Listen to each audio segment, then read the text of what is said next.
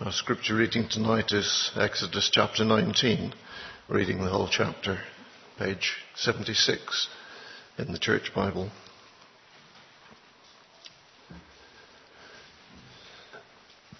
In the third month after the Israelites left Egypt, on the very day they came to the desert of Sinai. After they set out from Rephidim, they entered the desert of Sinai, and Israel camped there in the desert in front of the mountain. Then Moses went up to God, and the Lord called to him from the mountain and said, This is what you are to say to the house of Jacob, and what you are to tell the people of Israel.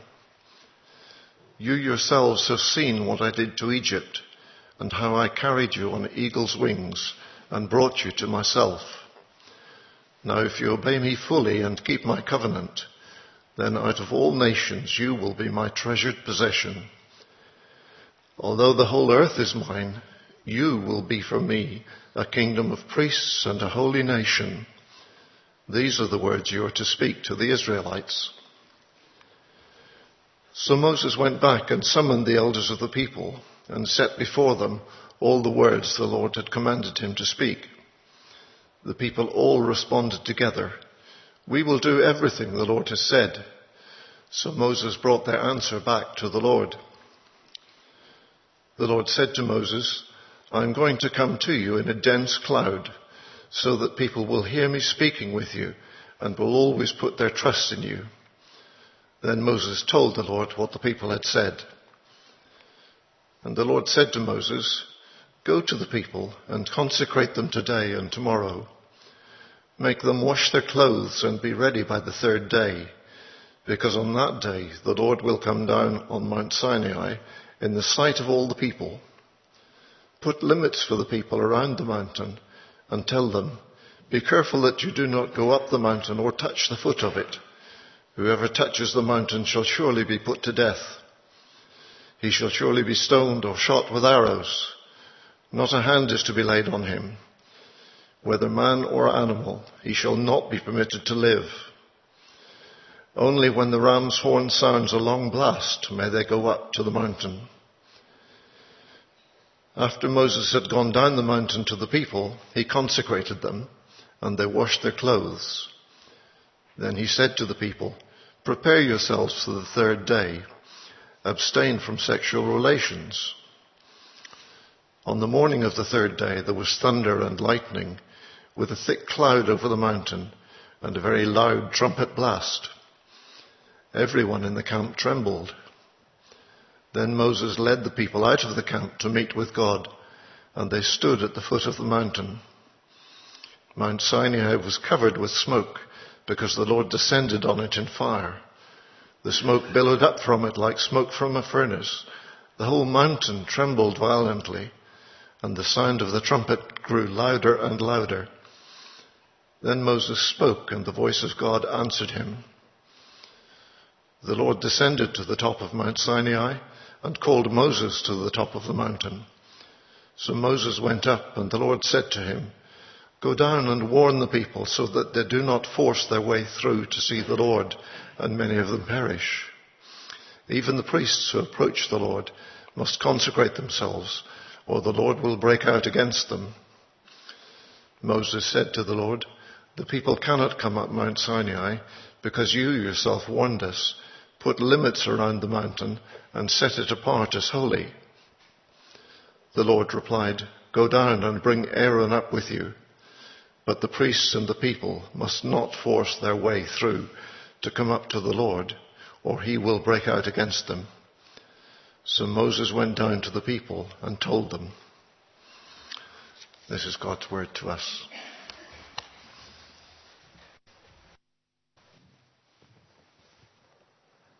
Well, if you have um, younger children or grandchildren, or you can remember those days when you, you did, um, you would, I'm sure, at some stage have gone through the terrible experience for the child of losing their favourite teddy bear.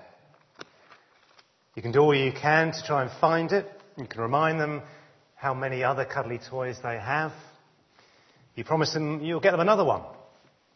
But it's no good. Whatever you do, you cannot calm them down. You don't know what made that one so special to your child, but special it is and it can't be replaced. Our son Zach has, um, I don't know how many cuddly toys that he's accumulated over the years, um, but there are only two that he would ever um, take away with him or have in bed with him. One is Panda. No prizes for guessing what sort of animal that is. And the slightly more originally named um, Flapjack. Both treasured possessions. Well, this evening we come to the end of our sermon series in Exodus. We reach the high point in the book, literally, as Moses climbs the mountain of the Lord. And here God makes clear to the people of Israel just how special they are to him, how much he treasures them. You might recall back in um, chapter 3 when God first appeared to Moses on Mount Sinai, uh, and he called Moses to rescue his people. He said this to them. He said, I will be with you and this will be the sign to you that it is I who have sent you. When you have brought the people out of Egypt, you will worship God on this mountain. Now that would have seemed quite a long time ago. A lot of things have passed since then. Um, but now, after all those experiences that they've gone through, the whole nation of Israel is approaching the mountain where they're about to meet with God. The journey's taken three months. It's taken six chapters to describe. But now they will remain here at Mount Sinai for the next year. And the events that are going to happen over the course of that year will take the writer uh, 59 chapters of the Bible to describe, going through to the end of Exodus, uh, through Leviticus, and into, into Numbers. And in this chapter alone, in chapter 19, Moses will cl- climb Mount Sinai three times as he listens to God, as he brings God's message back to the people. And for the people to meet God is no straightforward thing when He's such a holy God. And we have this vivid imagery here, don't we, of God's holiness and the thunder, the lightning, the, the trumpet blast, the smoke and the, the fire. Serious warnings given about the need for the people to consecrate themselves and not to go near the mountain. And not only did the people tremble, the whole mountain, it says, trembled. This is a holy God. And yet, this is also a personal God. At the beginning of the series, I said that the main theme uh, of Moses, of Exodus, is God's covenant relationship with his people. And it's in this chapter that we find the verses that um, I said earlier on almost summarize, I guess, the whole book of Exodus. Have a look at uh, verse 3 of chapter 19 there says, Then Moses went up to God, and the Lord called to him from the mountain and said, This is what you are to say to the house of Jacob, and what you are to tell the people of Israel. And these are these key words. You yourselves have seen what I did to Egypt, and how I carried you on eagle's wings and brought you to myself. Now, if you obey me fully and keep my covenant, then out of all nations you'll be my treasured possession. Although the whole earth is mine, you will be for me a kingdom of priests and a holy nation. These are the words you are to speak to the Israelites. In the middle of those verses are the treasure that it was worth coming so far for. Because here God describes his people as my treasured possession, a kingdom of priests, a, a holy nation. He's saying, well, the whole earth is mine. Out of all nations, you will be my treasured possession. Imagine how that would have made them feel. That the God who made the whole world and to whom the whole earth belongs should choose them. We'll come on to what that means shortly, but we're going to, to look at this passage and focus on these few verses under the following headings. What God has done, what God promises, and what God requires. And then we're going to consider the implications of that for us today. What God has done, verse 4 says, You yourselves have seen what I did to Egypt and how I carried you on eagle's wings and brought you to myself. You yourselves have seen. The Israelites don't need to be convinced that they've been rescued. They saw with their own eyes what happened in Egypt, all the plagues that were brought down by God on the Egyptians. And clear still in their memories is that moment when they, they got out of Egypt and the Egyptians pursued them. The whole army of Egypt was thundering towards them with all the chariots, the most powerful army in the world at that time. And we're told they were terrified. But like the protective wings of an eagle, God took them out of that danger and he brought them to safety. It was nothing to do with the Israelites' strength or their, their military cunning, but as God said, I brought you to myself. Tolkien used that same image in The Lord of the Rings. You've seen the film, you remember that uh, image of being carried on eagle's wings. Quite a real one. And the point here is that God used his power to rescue the people of Israel from a, a terrible existence of slavery in Egypt. But the reason he did that was because he loved them, he cared for them. And in rescuing them, he brought them to himself. The people cried out. And without setting any sort of conditions on their release, we're told he simply had mercy on them and he used his sovereign power to rescue them. Well, as we pointed out um, before in the sermon series, that rescue of Israel from physical slavery in Egypt was very much foreshadowing our own rescue from slavery to sin through the Lord Jesus Christ. Both acts of mercy by a loving God. Why did God rescue the people of Israel? Well, because he'd made a covenant with his people. Have a look back at chapter 2, verse uh, 24.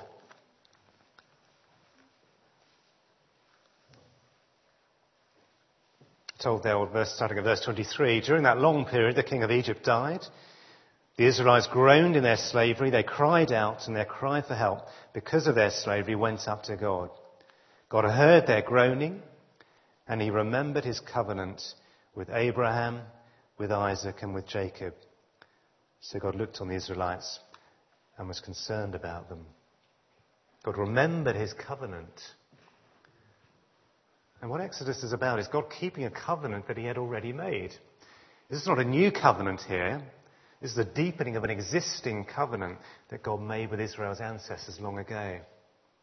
What was that covenant? Well, if we want to remind ourselves of that, let's uh, flick back to Genesis 12, verse 1. Page 13 of the Bible. This is what the Lord says to, to Abraham in verse 2. In fact, he says, I will make you into a great nation and I will bless you. I'll make your name great and you will be a blessing. I will bless those who bless you and whoever curses you, I will curse. And all peoples on earth will be blessed through you. All peoples on earth will be blessed through you. That's an important part of that covenant, which God promises to bless his people, but through them, all peoples on earth will be blessed. And we'll come back to that. Well, verse 4, going back to chapter 19 of Exodus, tells us what God has done. What does verse 5 tell us? Well, it tells us what God promises. And the first thing that he promises is that out of all nations, you will be my treasured possession. And the reason that God mentions that all the earth is his is to make it clear that for Israel to be his treasured possession means that his love for them is, is greater than the general love that he has for all that he's created. He's saying he will be their God, they will be his people in a very special way. They will have blessings far beyond those of other nations. There's a bit of a reluctance, I think, these days to feel that we are anybody's possession, that anybody should have a hold over us. And it's that which I think puts a lot of people off getting married. They're happy to, to live with someone, but they want to retain their, their freedom, their independence don't know if any of you know the, the singer Jessica Simpson. Simpson actually released a song a couple of years ago called I Belong to Me. And the lyrics of that song went like this I belong to me. I don't belong to you. My heart is my possession. I'll be my own reflection. To belong to someone means to sacrifice part of yourself. And the trouble is, people don't want to do that. They fear they'll, they'll lose something when in fact, actually they'll gain much more. And that's certainly the case if we belong to God, because it is in making a sacrifice of His love, life for us that we've become a treasured possession. And that sacrifice is the one we'll be celebrating around the Lord's table this evening. Yes, we're called as Jesus' disciples to deny ourselves, to take up our cross, but that is because He has already denied Himself on the cross for us. Also, the fact that God made us in the first place means that we belong to Him. We owe our whole existence to Him. And that is why we know that sin is so serious because it is rejecting the one who created us. Well, God makes the Israelites his treasured possession. The amazing thing is that they didn't do anything to, to deserve that. Let's have a look at uh, Deuteronomy chapter 7. Sorry we're flicking back a bit this evening, but all very useful verses. Deuteronomy chapter 7, verse 6 on page 186.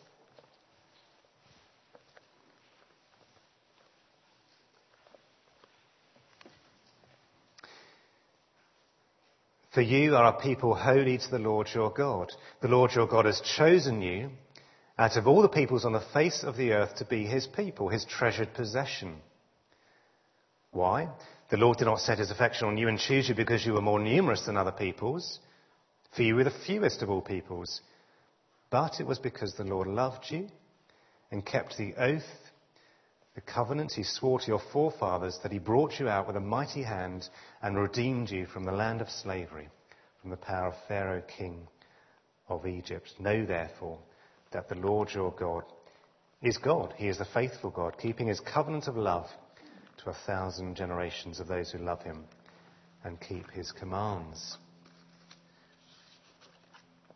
The Israelites were God's treasured possession. And in the New Testament, Christians are described as, as precious to God. We are precious to him. We're chosen by him. And again, not because of anything that we have done but because of what Jesus did for us, because of his love for us. God promises that Israel will be a treasured possession. He also promises back in chapter 19, in verse 6, that they will be a kingdom of priests. A kingdom of priests. The great privilege of being a priest was the uh, intimate access that you have to God. The priests drew near to God. They interceded on behalf of the people. And later on, when the, uh, the Israelites entered the promised land, the, the priests didn't um, inherit any land because what they inherited was um, the Lord, the Lord Himself. And this privilege of, of, access to God is also promised to the whole nation here.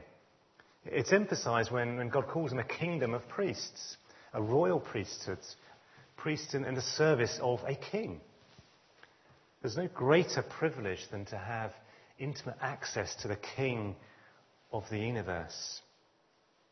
But as we mentioned earlier, and as we see from this, this whole chapter, this access to God at this stage in, in Israel's history is not straightforward. Now, the people can't simply come as they are. God tells Moses to make sure they are consecrated, made holy. They're to, to wash themselves, to abstain from sexual relations. They're not to, to force their way through to see God. The amazing thing about the new covenant, when you come to the New Testament, is that Christ has broken down this barrier between God and man. We now have received the righteousness of Christ. And we can approach the throne of God, the throne of grace, with confidence. Ephesians 3 says, In him and through faith in him, we may approach God with freedom and confidence. Now, what that doesn't mean, of course, is that we should be casual in the way we approach God. And yesterday in the leadership training course, we were looking at uh, spiritual disciplines, uh, ways in which we can, can come closer to God. We're, we're given access to Him, but so often we, we keep ourselves at a distance from Him. We throw up barriers ourselves between us and God because of the way we, we live, because of worldly things that we allow to come between us and God. God promises that Israel will be a kingdom of priests. And finally, in verse 6, that they will be a holy nation. And we can understand this description of Israel as holy in, I think, two ways. One is that she will be set apart. She will be distinguished from all the other peoples around because of that special relationship that she has with God. And secondly, she would share God's holy character. Uh, in other words, have a moral likeness to God. As God says, be holy, for I am holy. So if Israel was described as a treasure possession, a kingdom of priests, a holy nation. How do we claim these promises for ourselves today as Christians? Well, I think to, to see that, it'd be helpful just to turn to the New Testament, to um, 1 Peter. Have a look at 1 Peter chapter 2. You'll find that on page 1218 of the Church Bibles.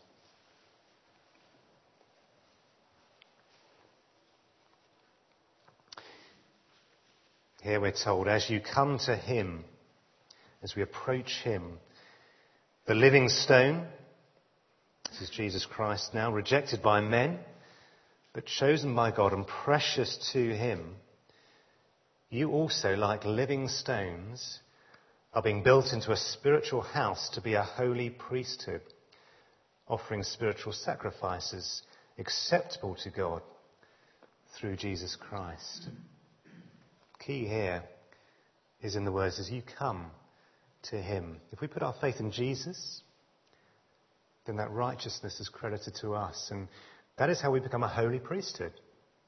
That is, is how our sacrifices of praise, of thanksgiving, become acceptable to God.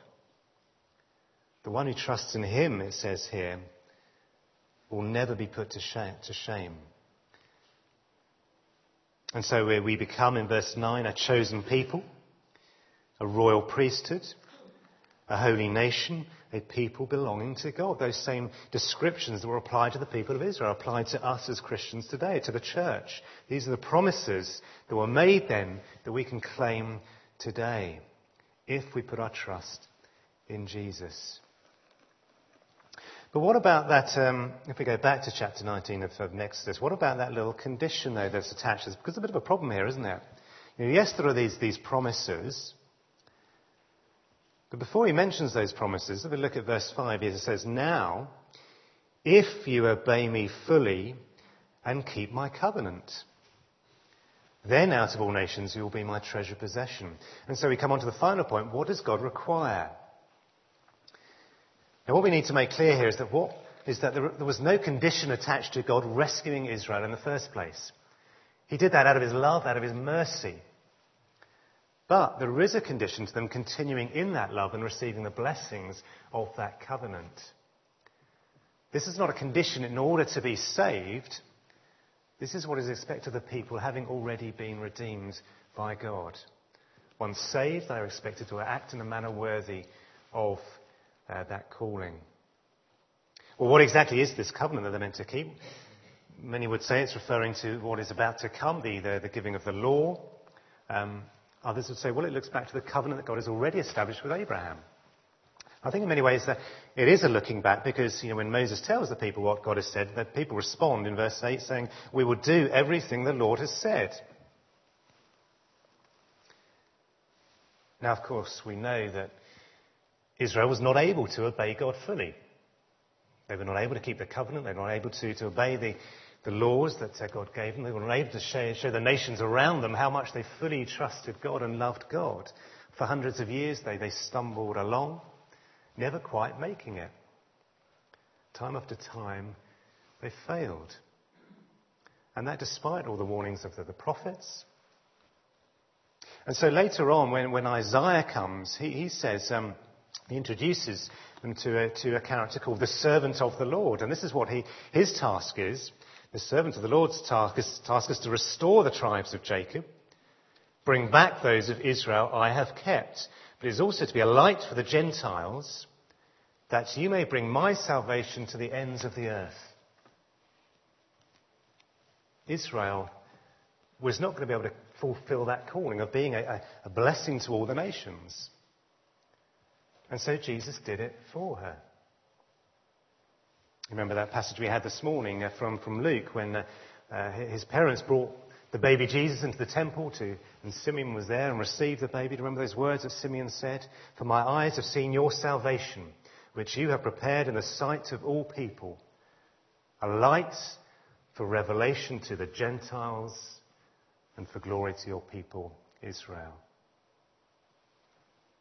Jesus is the, the true Israel, the true Son in whom the promise to Abraham, that covenant promise is fulfilled. Because through his death and resurrection, all nations will be blessed. And that leads on to the role of the church, because as the people of God, the church is united with Christ, and so we are now the means through which God is going to bless the world, bless the nations. And we see that in the story of the early church when Paul and Barnabas uh, preach in Antioch. Um, they claimed that same promise That promise that God had made in Isaiah for themselves. They said that I've made you a light for the Gentiles, that you may bring salvation to the ends of the earth. Now that should help us understand what it means to be a kingdom of priests, to be a holy nation. Because what does a priest do? He intercedes between people and God. What is a, nation of Israel doing? Interceding between God and the rest of the nations. What is the church doing? Yes, we are a holy nation. Yes, we are set apart. We are different from those who don't know Christ. We enjoy a special relationship with God. But why have we been set apart? So we can be a holy huddle and uh, look down on others who are less privileged? No. What it said back in 1 Peter 3 was, You are a chosen people, a royal priesthood, a holy nation, a people belonging to God. Why? That you may declare the praises of Him who called you out of darkness into His wonderful light. That you may declare the praises of Him to the world. Well, how do we do that as, as we finish? Well, um, go back to, to 1 Peter, if you haven't got a finger in there, to 1 Peter 2.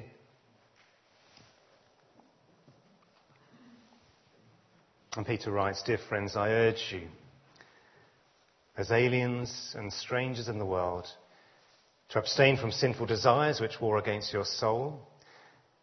Live such good lives among the pagans that though they accuse you of doing wrong, they may see your good deeds and glorify God on the day he visits us. As God's chosen people, as his treasured possession, we can approach him with confidence. And that is a great privilege. But we're not chosen just to be able to do that. We're chosen so that through our distinctiveness, through our good deeds, others would look at us and praise God for his power, praise God for his love. And that doesn't mean that um, when people come into our worship service on a Sunday, they would be impressed, although I hope they would be. It means when people meet us outside of this church throughout the week, when people meet us in a, a, planning committee meeting at AVDC's offices, when people meet us in the flower pot or the, the eight bells, when they meet us uh, at a coffee machine in the workplace, the Keep Fit Club, on the football pitch, that they will see the love of God being displayed in the way we behave towards them. It means as strangers in the world, we will display a, a different reaction to, towards disappointment, towards death, towards financial loss, towards somebody in need.